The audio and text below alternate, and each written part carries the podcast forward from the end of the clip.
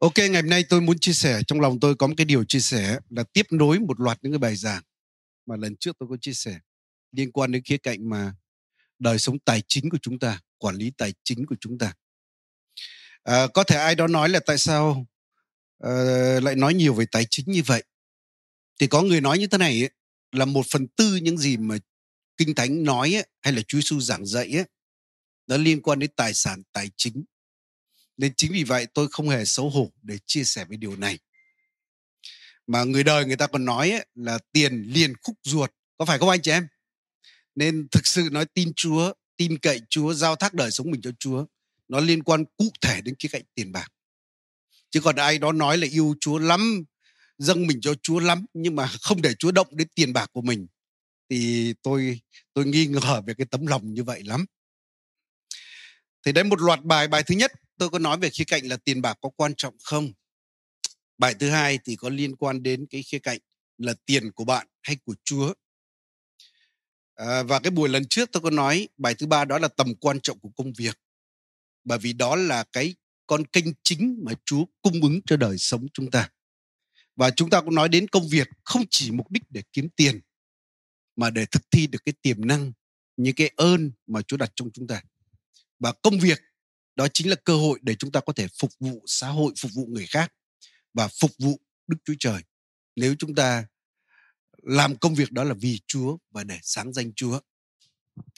Và bài thứ tư hôm nay ấy, à, tôi sẽ nói về khía cạnh đó là hầu việc chúa bằng tài sản của mình. À, khi chúng ta hiểu về điều này ấy, chắc chắn sẽ giúp chúng ta sử dụng tiền bạc hiệu quả sử dụng tiền bạc có ý nghĩa và khi chúng ta trung tín trong điều này ấy, cũng khiến chúng ta xứng đáng để Chúa tin cậy chúng ta nhiều tiền bạc hơn, nhiều tài sản hơn. Đến giờ phút này xin anh chị em chúng ta có thể dở sách Luca đoạn 8 nhé. Từ câu 1 đến câu 3. Luca đoạn 8 từ câu 1 đến câu 3. Tôi sẽ đọc đoạn kinh thánh này. Sau đó Đức Chúa Giêsu đi từ thành này đến thành kia, làng này đến làng khác, công bố và giao truyền tin lành của vương quốc Đức Chúa Trời. 12 sứ đồ cùng đi với Ngài. Cũng có vài phụ nữ đi theo Ngài, là những người đã được chữa lành khỏi tà linh và bệnh tật. Mary gọi là Madeleine là người được Chúa giải cứu khỏi bảy quỷ rứ. Gianner vợ Chusa, quản gia của vua Herod, Susanner và nhiều người nữ khác nữa đã dùng của cải mình để giúp cho Chúa và các môn đồ của Ngài. Thì đặc biệt lúc cao đoạn 8 á, câu 3 ở đây á, à, bản dịch tiếng Nga thì nói là gì? Có những người nữ đi theo Chúa, hầu việc Chúa bằng tài sản của mình. Bản dịch à, bản dịch mới á, tiếng Việt cũng nói đó là gì? Đó là những người đó phục vụ Chúa bằng tài sản của mình thì trong đoạn kinh thánh này ấy, chúng ta thấy là Chúa Giêsu ngài có sứ mạng đó là công bố và giao truyền tin lành của vương quốc Chúa. Nhưng rõ ràng là không chỉ một mình Chúa làm điều này mà để hoàn thành sứ mạng này chúng ta biết có những con người khác nữa. Chúng ta biết có các sứ đồ cùng đi với Chúa. Rõ ràng chúng ta biết về sau Chúa còn sai các sứ đồ đi giao giảng tin lành nữa. Nên các sứ đồ là những người mà có thể tham gia cùng với Chúa và sau đó trực tiếp thực hiện cái sứ mạng này nhưng rõ ràng chúng ta cũng biết có những người nữ đi theo Chúa, những người mà đã nếm trải sự giải cứu, sự chữa lành của Chúa. Có thể họ đi, họ góp phần trong chuyện làm chứng về cái cái sức mạnh của tin lành. Nhưng ngoài ra những người này cũng phục vụ Chúa những công việc khác nhau. Và đặc biệt ở đây là có một số người nữ phục vụ Chúa bằng của cải của mình. Có một số người phụ nữ ở đây có cái vị trí rất cao, có cái sự ảnh hưởng thậm chí họ là những người giàu có và họ phục vụ Chúa bằng của cải của họ. À, nếu chúng ta đọc sách Matthew đoạn à, 10 câu 40 đến câu 41 đó, khi mà Chúa Giêsu nói về các phần thưởng khác nhau thì đây Chúa Giêsu nói như thế này là ai tiếp các con là tiếp ta ai tiếp ta là tiếp đấng đã sai ta ai tiếp một nhà tiên tri vì là nhà tiên tri thì sẽ nhận phần thưởng của nhà tiên tri ai tiếp một người công chính vì là người công chính thì sẽ nhận phần thưởng của người công chính. Thì lời Chúa đây nói ấy, là khi ai tiếp một đấng tiên tri thì sẽ được phần thưởng của tiên tri đó. Thì phần thưởng ở đây ấy, không chỉ hàm ý là cái ơn tiên tri đó sẽ phục vụ chúng ta. Bởi rõ ràng khi chúng ta tiếp nhận một tôi tớ Chúa như một sứ giả của Chúa với cái ơn mà Chúa cho người ta thì chắc chắn cái ơn đó sẽ phục vụ chúng ta. Cũng giống như Chúa Giêsu á, khi ngài đến Capernaum, người ta tiếp nhận đây là đấng tiên tri, đấng được sức giàu từ trời xuống và rất nhiều dấu kỳ phép lạ xảy ra. Nhưng chính Chúa Giêsu đó, ngài quay về Nazareth là quê hương xứ sở của ngài thì rõ ràng ở đó người ta không tiếp nhận Chúa như con Đức Chúa Trời, như đấng tiên tri, như đấng được sức giàu của Chúa mà người ta chỉ coi Chúa là con ông thợ mộc thôi. Nên vì vậy là không có mấy phép lạ xảy ra với đời sống của họ. Nhưng mà phần thưởng ở đây còn hàm ý khác là nếu chúng ta tiếp đón, nếu chúng ta giúp đỡ một tiên tri ấy, để mà tiên tri đó có thể hoàn thành cái sứ mạng của mình thì phần thưởng mà tiên tri đó được chúng ta cũng có cái phần trong đó à, nên chúng ta biết là khi mà David cùng đội quân đuổi theo dân Amalek đúng không? Và rõ ràng có những người ở lại phải giữ lại cái hành trang giữ lại hành lý. Còn có những người lính mà xông lên để tấn công dân Amalek. Thì về sau phần thưởng chúng ta biết đấy mà tôi tin đó là cái sự soi dấn của Chúa. Đó là phần thưởng như nhau. Có phải không anh chị em? Nên vì vậy ờ, trong hội thánh ấy, tôi khẳng định là những cái chức vụ giúp đỡ trong hội thánh ấy, mặc dù họ không thể trực tiếp giao giảng tin lành không trực tiếp giao giảng lời Chúa không trực tiếp thực hiện sứ mạng nhưng phần thưởng của họ không kém. Tôi tin đó, có những người mà giúp đỡ mục sư đó, thậm chí phần thưởng có thể còn nhiều hơn mục sư. Tôi biết có những người giúp tôi đôi khi phần thưởng họ có thể nhiều hơn. Bởi biết đâu mình đứng trước công chúng ấy mình lại khoe khoang một chút đó mình lại kiêu ngạo một chút mình lại nhận lời khen người ta và Chúa nói là gì? Các con đã nhận lời khen trên đất này rồi phần thưởng trên đất này rồi thì trên trời không có. Nhưng mà có những người mà giúp đỡ mình âm thầm á không ai biết họ mà khen nó họ chả nhận phần thưởng trên đất này cả. Thì thực sự trên kia họ sẽ nhận một cách đầy trọn. Nên vì vậy không biết ai sẽ hơn ai đâu. Có phải không anh chị em? Không biết ai sẽ hơn ai trên thiên đàng đâu nhé nên tôi rất ấn tượng có một tôi tôi chúa nói ấy, là có những người trên đất này người ta coi là những tướng lính của đức chúa trời và người ta nhìn thấy trước công chúng đứng trước đám đông đi giao giảng tin lành thực hiện trực tiếp sứ mạng. Nhưng mà lên thiên đàng ấy, chỉ là lính quen thôi. Bởi nhận hết phần thưởng trên đất này rồi. Còn có những người dưới đất này ấy, người ta coi là lính quen nhưng mà trên kia là những vị tướng đó nhá. Nên hay nói người bên cạnh biết đâu bạn trên đó là tướng thì sao đó.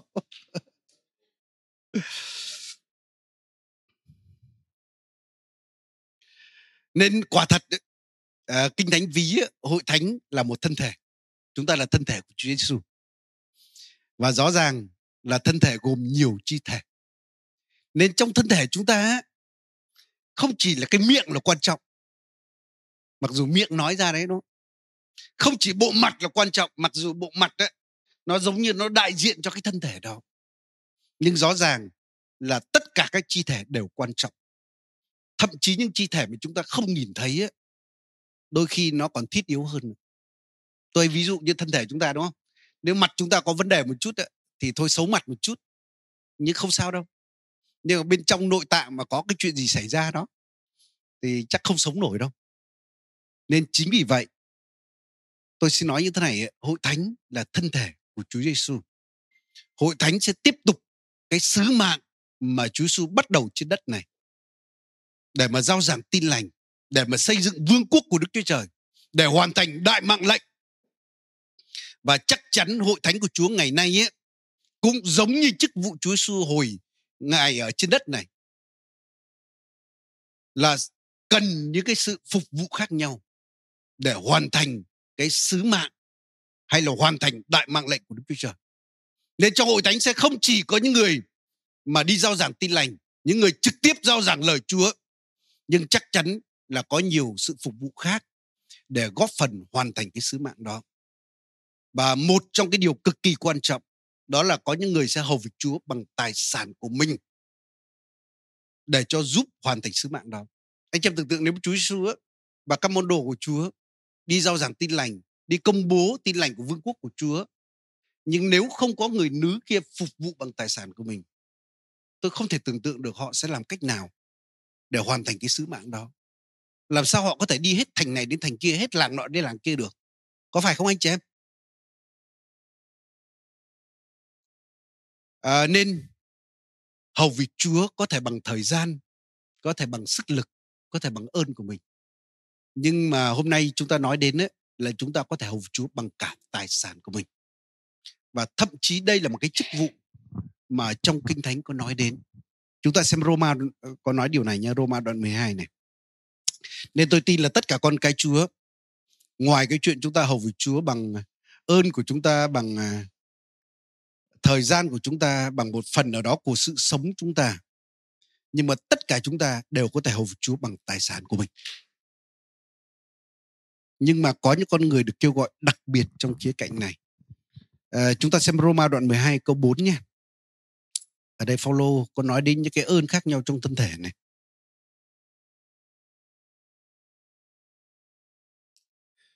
Giống như trong một thân thể chúng ta có nhiều chi thể và các chi thể không có cùng một chức năng.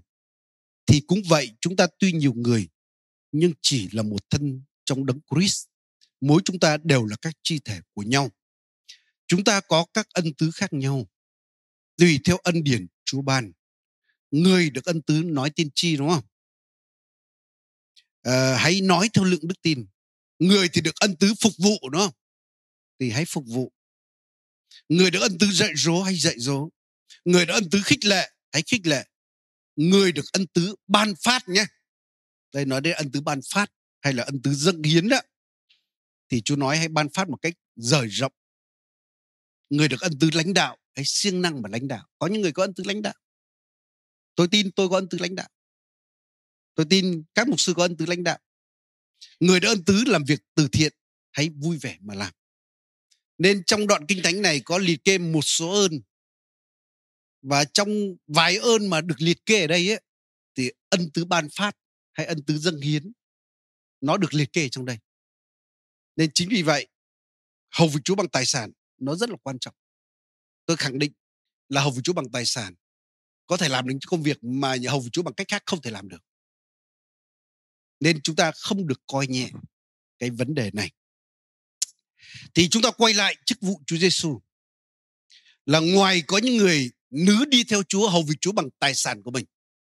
Họ cung ứng cho chức vụ của Chúa Giêsu bằng tiền bạc của họ. Họ lo đồ ăn, họ lo thuê khách sạn, đúng không? Nhà nghỉ. Họ lo những cái phương tiện đi lại cần thiết. Họ lo trang trải trong cái cái chức vụ đó. Nhưng mà chúng ta thấy chức vụ Chúa Giêsu còn rất nhiều người khác nữa. Có những người phục vụ Chúa bằng nhà của mình bằng tài sản của mình. Ví dụ như chúng ta biết là hai chị em Matthew và Mary, đúng không? Họ ở một cái làng Bethany mà khi Chúa đến đó, Chúa thông thường là trú ngụ tại nhà họ. Nên có thể nói là họ cũng phục vụ Chúa bằng tài sản của họ. Đó là gì? Họ mở nhà để tiếp Chúa. Để là nơi mà Chúa có thể nghỉ ngơi tại nơi đó. Chúa có thể nghỉ đêm tại nơi đó. Nơi họ Chúa được cung ứng và các môn đồ được cung ứng đồ ăn rồi có một cái phòng mà chúng ta hay gọi là cái phòng mà phòng cao đúng không? Phòng cao. À, phòng này ấy, tôi tin đó là gia đình của bà Marie mẹ của Giăng Mark và rõ ràng đó là cái nơi mà Chúa Giêsu và các môn đồ của Chúa trong cái tuần cuối cùng trước khi bị đóng đinh họ thường xuyên ở đó họ ở đó. Rồi chúng ta biết là bữa tiệc ly ở tại nơi đó. Rồi sau đó là gì? Khi đức thánh linh giáng xuống và hội thánh được sinh ra thì chính tại căn phòng đó nên có thể nói đó là nơi mà sinh ra hội thánh đầu tiên. Và cũng có thể nói về sau tại Jerusalem rất nhiều những phòng nhóm được mở ra cho hội thánh của Chúa. Bởi chúng ta nhìn hội thánh đầu tiên ấy, họ nhóm tại các nhà nha không phải một nhà. Bởi người ta nói là tín đồ của hội thánh đầu tiên đến thời điểm vài chục ngàn người. Nên chắc chắn là nhóm tại rất nhiều nhà. Nhưng dù sao cái nhà của bà Maria mẹ răng mác cái phòng cao đó vẫn là cái nhà rất là đặc biệt. Nên cái thời bắt bớ khốc liệt nhất khi mà gia cơ bị chém đầu và Führer bị bắt và chuẩn bị cũng để xử tử nó, và rõ ràng những người phụ nữ đã cầu nguyện tại cái căn nhà đó. Nên khi Führer được giải cứu ra khỏi tù và ngay lập tức ông đến cái phòng đó. Tại sao ông không đến phòng khác? Tại sao không đến nhà khác? Bởi cái nơi này giống như là nơi trung tâm của họ nơi là trụ sở của họ. Và thời đó chắc chắn là người ta không có điện thoại, không có facebook, đúng không? Nên Führer không biết là mọi người tập trung đâu, nhưng Führer biết cái nơi đó, cái nơi trụ sở hội thánh đó chắc chắn có những người tại nơi đó. Và ông về đó để ông báo tin, để từ đó truyền tin, trung tâm thông tin cho các nơi đó là đấy, tôi đã được Chúa giải cứu và bây giờ tôi phải đi tiếp. Amen anh chị em. Nên tôi hay suy nghĩ thế này là thực sự tại Jerusalem ấy từ cái thời mà Chúa Giêsu đến ngày nay ấy, thậm chí hàng triệu hàng triệu những ngôi nhà như vậy được xây nên nó lại sập đổ xuống. Nhưng có một cái căn phòng có một cái ngôi nhà mà trên thiên đàng chắc cả cõi đời đời sẽ nhắc đến. Mà ngay cái trên đất này ngày nay hàng triệu rất nhiều triệu người biết cái cái phòng đó. Dường như tất cả những chuyến hành hương của những người tin Chúa đến Do Thái ấy, anh chị em biết một địa điểm họ đến là đâu không ạ? Đó là đến phòng cao đó nên rõ ràng một cái phòng rất là bình thường, chỉ là vật chất thôi, chỉ bằng đá thôi, bằng những cái chất liệu mà người ta xây dựng thôi. Rồi hàng triệu những cái cái cơ sở vật chất như vậy nó tan biến đi và chả ai đói hoài đến, thiên đàng không hề ghi nhớ đến và người ta chả thèm quan tâm nữa. Nhưng riêng có một cái phòng như vậy đã được ghi nhớ đến bởi cái phòng đó đã được dâng cho Chúa. Phòng đó đã được sử dụng để hầu việc Đức Chúa Trời. Nên cái phòng đó trở nên rất là có giá trị à, nên vì vậy tôi xin nói như thế này những cái gì chúng ta dâng cho Chúa sẽ không bao giờ uổng phí đâu. Mà thực ra đó là vinh hạnh rất lớn để chúng ta dâng những cái gì mà nó là vật chất hư nát đó, để trở thành những vật không bao giờ hư nát.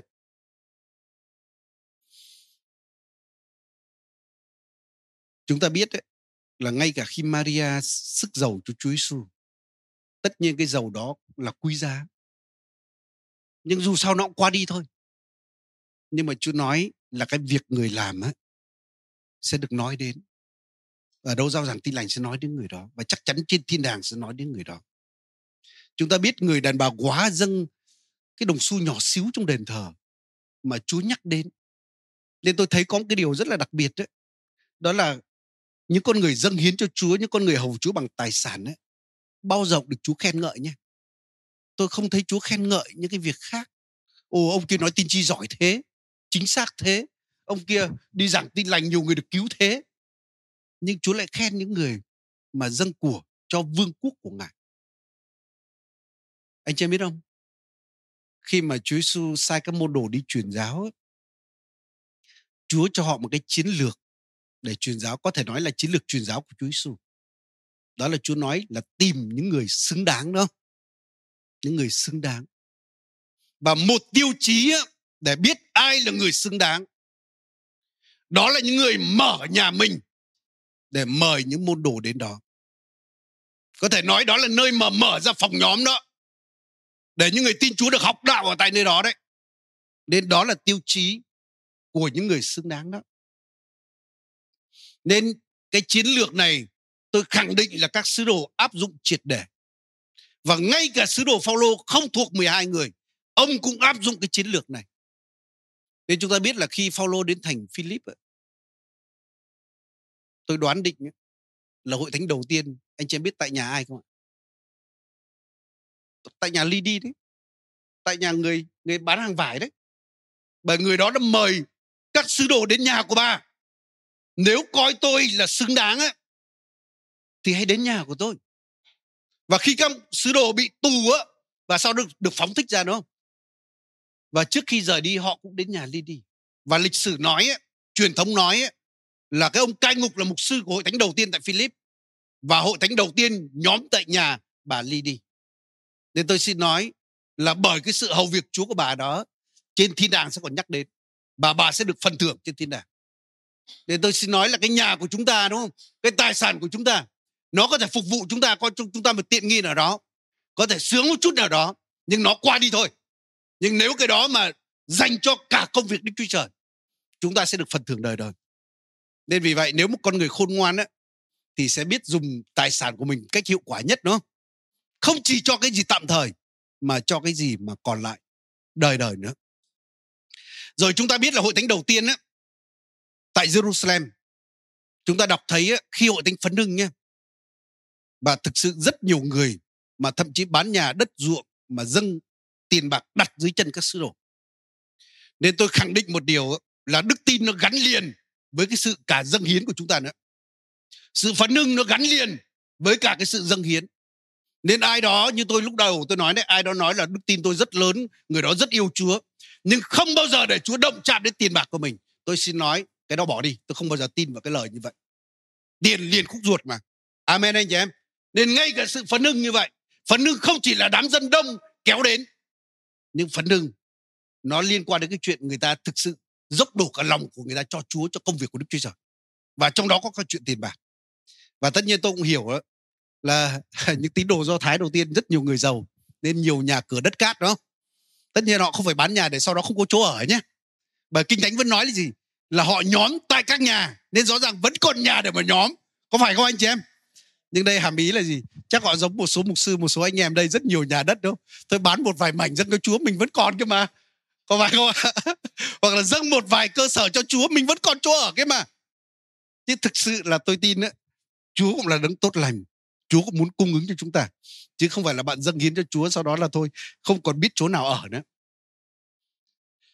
Nên tôi muốn nói như thế này và cũng nhờ những cái sự dâng hiến của những con người đó nhé những con người hầu với chúa bằng tài sản của mình đó. Mà hội thánh đầu tiên phát triển rất nhanh. Anh em đọc hội thánh đầu tiên phát triển rất nhanh. Nên tôi khẳng định nhé những cái sự dâng hiến ở đây ấy, cũng góp phần trong điều đó. Chúng ta biết tin lành hay là đạo của Chúa đã đầy khắp Jerusalem. Và rất nhiều người tin Chúa. Nên rõ ràng là nhờ cái sự dâng hiến đã góp phần để cho công việc có thể lan rộng ra như vậy và tôi cũng hay nói cái điều như thế này ấy. thực ra khi những con người họ dâng này chắc chắn là bởi sự cảm động của Chúa. Chứ tự con người không dễ mà dâng được như vậy đâu. Dâng hiến mà những khoản lớn như vậy không đơn giản đâu nhá không đơn giản đâu. Cái đó thông thường là bởi sự cảm động của Chúa đó và tôi hay nói như thế này ấy, là khi Chúa cảm động bạn làm một điều gì đó có vẻ rất lớn rất quyết liệt. Tôi xin nói Chúa không bao giờ xui dại chúng ta đâu. Nếu chúng ta chỉ nhìn lịch sử sau đó thôi anh em những con người mà dâng hiến hết lòng cho Chúa này. Tôi biết là sau đó có cái sự bắt bớ rất dữ dội tại Jerusalem. Những con người đó rất nhiều người phải chạy đi các tỉnh thành khác các vùng đất khác để giảng tin lành. Nhưng mà lịch sử chỉ đến năm 70 thôi. Chúng ta biết là quân đội La Mã đã đến đúng không? Với vị tướng là Tito đấy. Đã đến xâm chiếm cái thành La Mã à, thành Jerusalem. Và rất nhiều người tại Jerusalem bị giết những người còn sống thì bị bắt làm phu tù bị đi đầy đi tất cả. Tôi nói thật là nếu con cái chúa mà không tản lạc đi á thì tôi xin nói là chắc rất nhiều người bị giết ở đó. Rồi tôi xin nói thực sự cái điều này. Những con người mà khi mà dâng hiến như vậy thậm chí dám bán nhà bán đất đi ấy, thì khi Chúa sai họ đi bằng cách như vậy họ dễ dàng đi.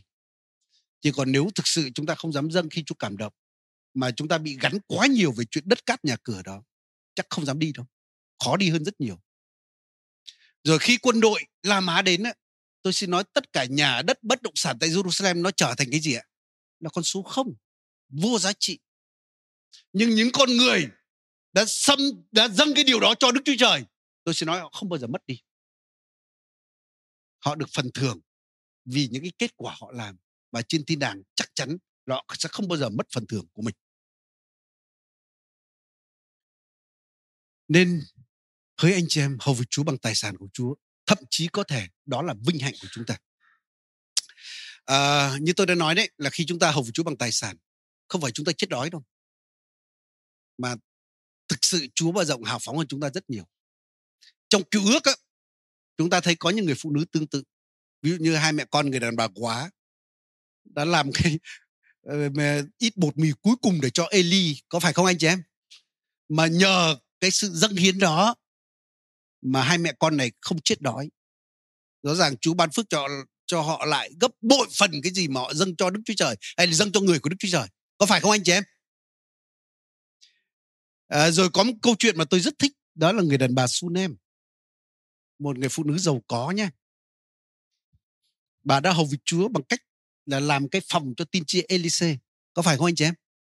Bà nói với chồng mình là có một tôi tớ của Đức Chúa Trời đây. Tất nhiên là trước đó lúc nào đi ngang qua xứ của bà đấy, bà cũng tiếp đón mời vào nhà để cho nghỉ ngơi, cho ăn uống ở đó. Nhưng tất nhiên bà thấy là gì? Nhiều khi nghỉ ở nhà bà Elise nhiều khi vẫn có những cái chuyện ái ngại, có những bất tiện nhất định. Vì vậy bà mới nói với chồng của bà là tốt nhất mình xây một cái phòng riêng đi để trong tin chi đó trong đó có wifi này đúng không trong đó có máy tính này, trong đó có bàn làm việc, có đầy đủ tất cả những phương tiện để ông làm việc. Để những lần ông qua đây, để ông ở đó luôn, coi như là cái phòng của ông đó đi. Và anh chị em biết không? Người phụ nữ này cũng hầu việc chúa bằng phục vụ tài sản của mình đấy. Chúng ta biết kết quả người phụ nữ này có bị khổ sở không ạ? Không hề. Chúng ta thấy là khi chúa báo đáp lại, nó gấp nhiều lần chúng ta dâng cho chúa giống như câu chuyện mà chúng ta đọc cái chuyện cổ tích ấy là ăn một quả khế trả một cục vàng đó. Đấy con chim đấy nó chỉ biết là có vàng nó trả lại thôi nên cho nó ăn khế nó trả lại vàng. Và khi chúng ta dâng cho Chúa Chúa sẽ trả lại chúng ta bằng tất cả những gì Chúa có. Chứ Chúa không chỉ trả bằng tiền đâu nhé. Và rõ ràng chúng ta biết người đàn bà Sunem này ấy, là bà vô sinh. Và rõ ràng phép lạ đã xảy đến để bà được chữa lành để bà sinh, thậm chí sinh một cậu con trai. Có phải không anh chị em? Và sau đó đứa con đó bị bệnh chết. Chúng ta biết phép lạ gì xảy ra không ạ? Đứa nhỏ đó được sống lại. Tôi xin nói cái thời Elise đầy những đứa nhỏ chết có được sống lại không ạ? Nhưng đây là Chúa làm đặc biệt cho người nữ này. Rồi không chỉ như vậy nhé mà nhờ đó mà người nữ này đã được sự dẫn dắt của Chúa qua tin chi để bà thoát khỏi nạn đói. Nên tin chi nói với bà là gì? Chuẩn bị có khủng hoảng trên đất này nha đừng có đầu tư bất động sản mất hết đấy. Đừng có đầu tư vào điều đó là mất sạch tài sản đấy. Nên bà hãy lánh nạn đi. Rõ ràng bà đã lánh đi và bà thoát được cái nạn đói đó. Có phải không anh chị em?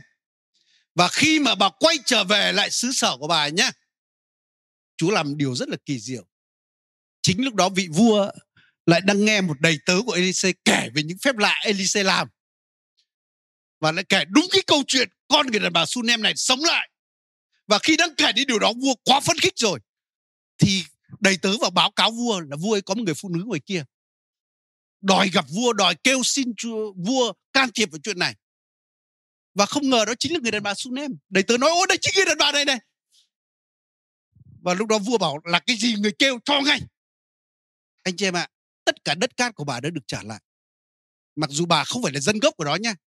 Dân giống như dân ngụ cư đáng ra là mất quyền lợi nhiều lắm nhưng bây giờ bà được trả lại tất cả đất cát, thậm chí hoa màu trong những năm qua cũng phải trả lại cho bà. Anh chị em, đó là chúa ban phước lại cho bà về tài chính đấy. Thực sự bà dâng cho chúa một cái phòng có đáng bao nhiêu đâu, nhưng bà được lại không biết bao nhiêu lần hơn, có phải không anh chị em? Ngoài những phép lạ về những cái điều khác mà ngay cả tài chính bà cũng được.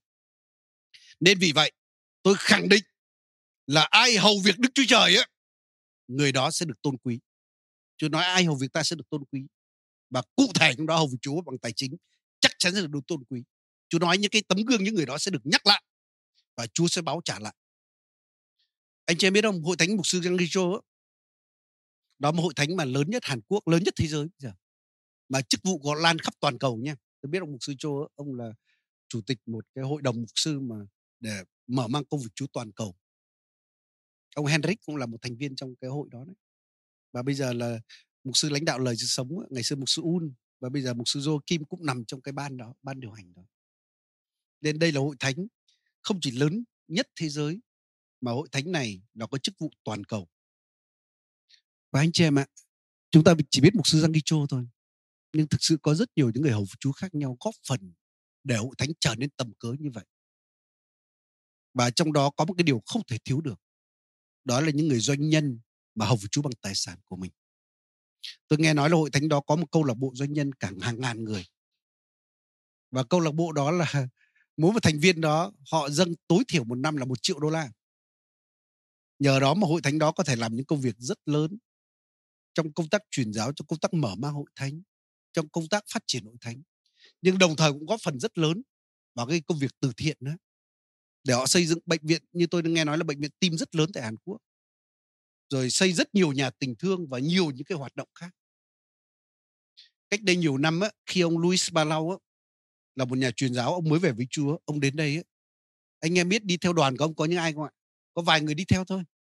Và một người trong đó nha là phó chủ tịch của tập đoàn Intel tập đoàn rất lớn. Ông đó đi theo để làm gì? Để hầu việc bằng tài sản của mình đấy.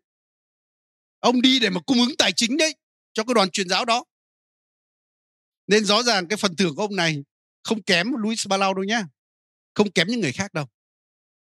Và hội thánh lời sự sống chúng ta được như ngày hôm nay ấy rõ ràng ở ờ, đúng chúng ta nhờ có những người mà năng nổ có những người dâng mình đi truyền giáo có những người hầu chúa hết mình bằng thời gian sức lực. Nhưng tôi khẳng định ấy, góp một phần không nhỏ đó là những người mà dâng hiến cho công việc hội thánh ở đây. Và thực sự tôi khẳng định đa số những người đó cũng là những người nữ. Giống như câu chuyện Chúa Giêsu đấy tôi không hiểu tại sao chị em lại được phước như vậy.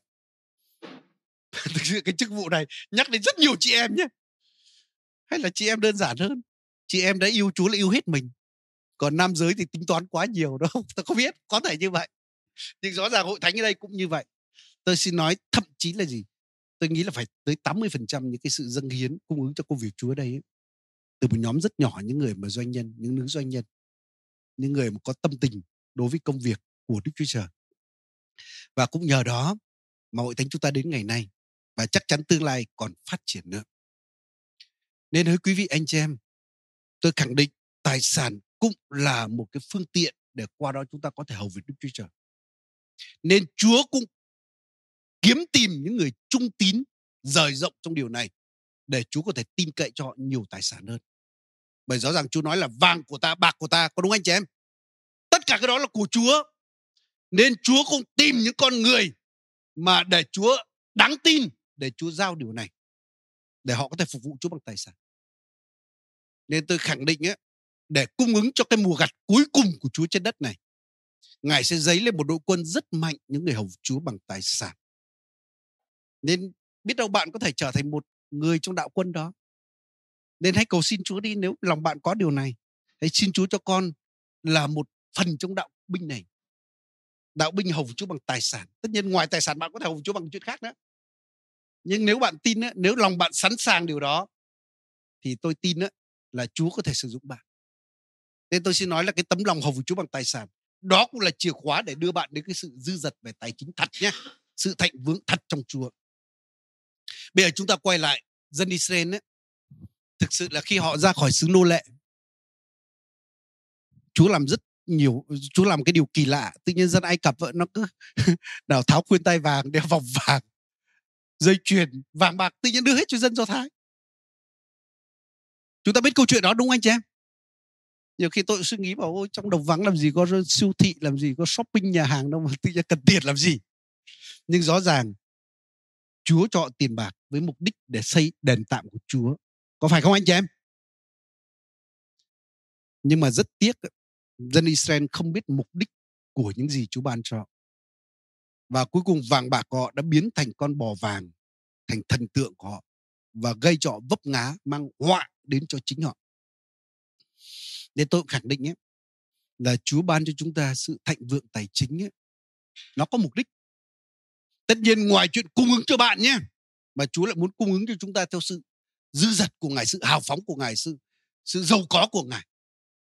Rồi Chúa cũng muốn dùng cái đó để cung ứng cho những người mà chúng ta chịu trách nhiệm. Nhưng mà ngoài ra tôi tin ấy, là Chúa cho chúng ta dư dật để làm các thứ việc lành. Có phải không anh chị em? Làm các thứ việc lành. Mà nếu đọc Galati đoạn 6 từ câu 6 đến câu 10 thì chúng ta việc việc lành đây nêu rất nhiều điều cái thứ nhất là gì để cung ứng cho những người giảng đạo để đạo của Chúa tiếp tục được giao giảng. Có phải không anh chị em? Nên rõ ràng đó là chúng ta dâng hiến để cho lời Chúa tiếp tục được giao truyền, để vang xa khắp đất.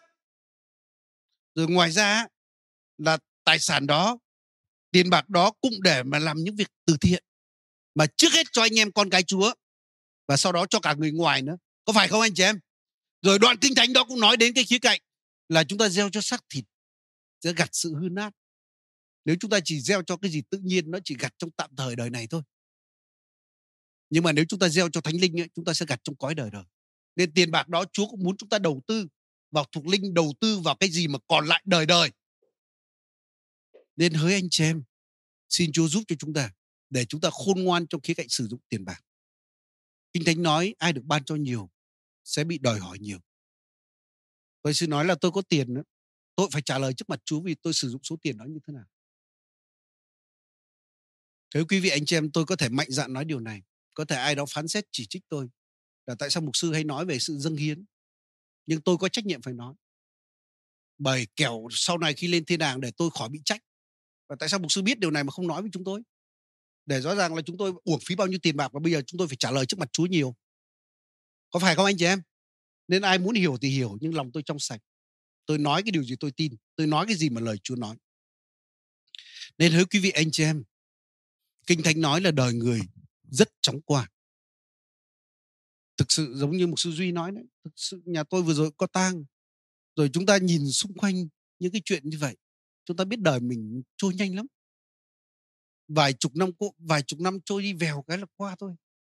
Nên đời trên đất này nó ngắn ngủi lắm. Nên vì vậy nhu cầu về tài chính trên đất này nó thật không cần nhiều nói thật là ăn càng nhiều bây giờ lại càng nguy hiểm chứ đâu có hay gì đâu. Có phải không anh chị em?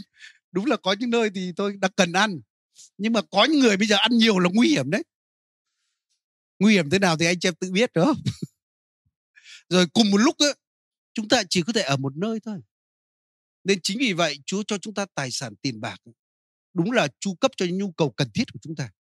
Nhưng chắc chắn là chúa muốn cung ứng dư dật hơn để làm cái thứ việc này. Nên hỡi quý vị anh chị em hãy nghĩ đến cái việc mà dùng tài sản của chúng ta để lại một cái di sản nào đó. Di sản đó là di sản tốt di sản có ích và di sản mà còn lại đời đời.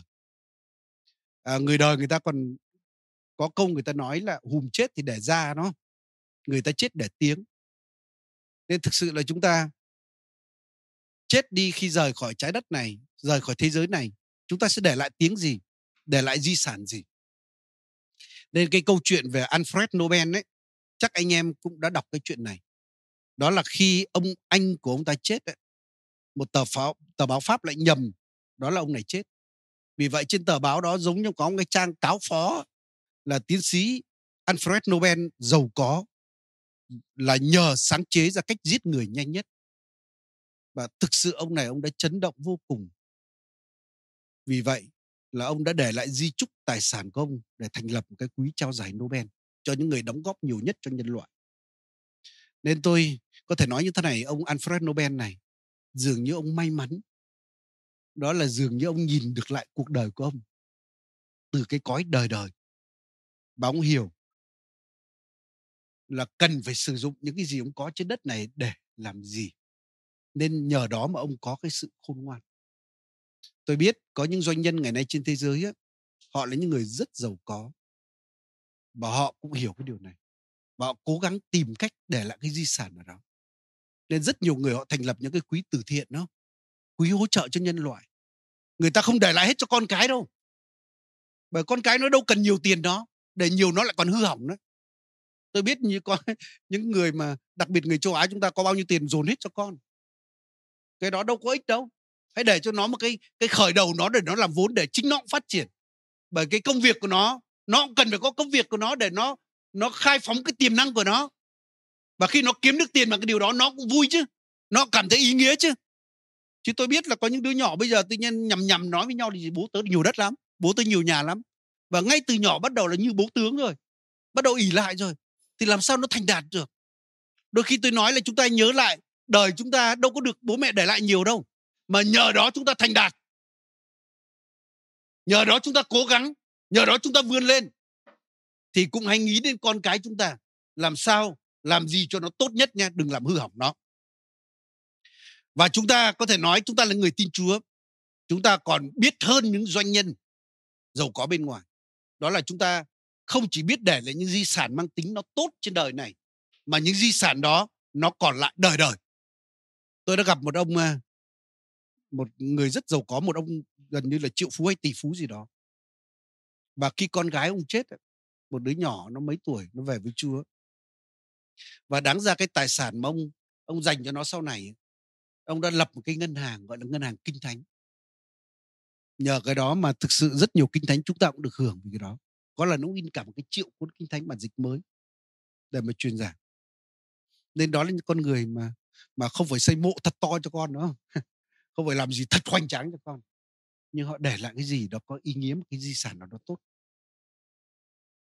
nên tôi biết tôi biết có một số người tôi biết trực tiếp khi người thân họ chết hoặc họ chết họ nói là tất cả tiền của họ thậm chí tiền phung viếng của họ để mà xây một cái nhà thờ nó đó.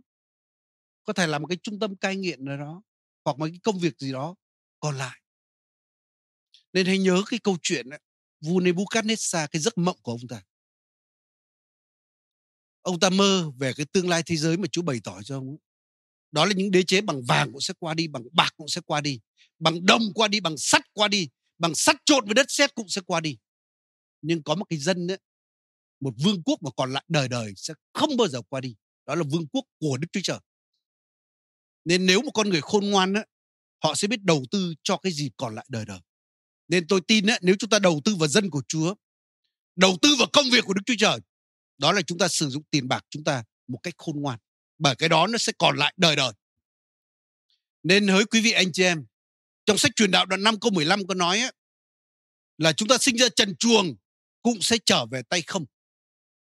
Tôi có nghe một tương truyền của ông ờ, Alexander Đại Đế ấy, khi ông chết ông nói là gì? Hãy để tay ông thò ra quan tài và để tay không. Để cho người ta biết một con người có thể đạt được rất nhiều tài sản vinh hoa trên đất này rồi đến lúc cũng về tay không mà thôi chính vì vậy chúng ta cần phải có sự khôn ngoan để sử dụng những cái vàng bạc của chúng ta để làm những cái công việc mà còn lại những công việc có giá trị những công việc mà trường tồn. Và đó chính là sự khôn ngoan của chúng ta. Nên tôi xem cái bộ phim đó là danh sách Schindler tôi rất cảm động cái kết cục bộ phim đó. Bộ phim đó nói về một doanh nhân ấy, người Đức công dân Đức.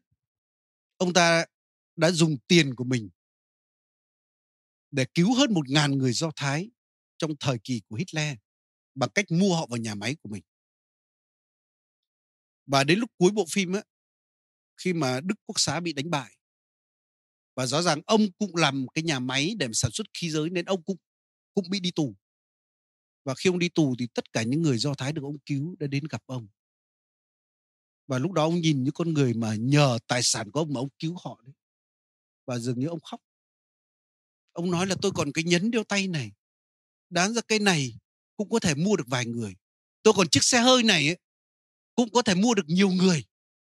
Nhưng tại sao tôi không làm điều đó? Nên thực sự đến lúc về với Chúa, đến lúc ngày cuối cùng, chúng ta mới biết là linh hồn là quý giá nhất.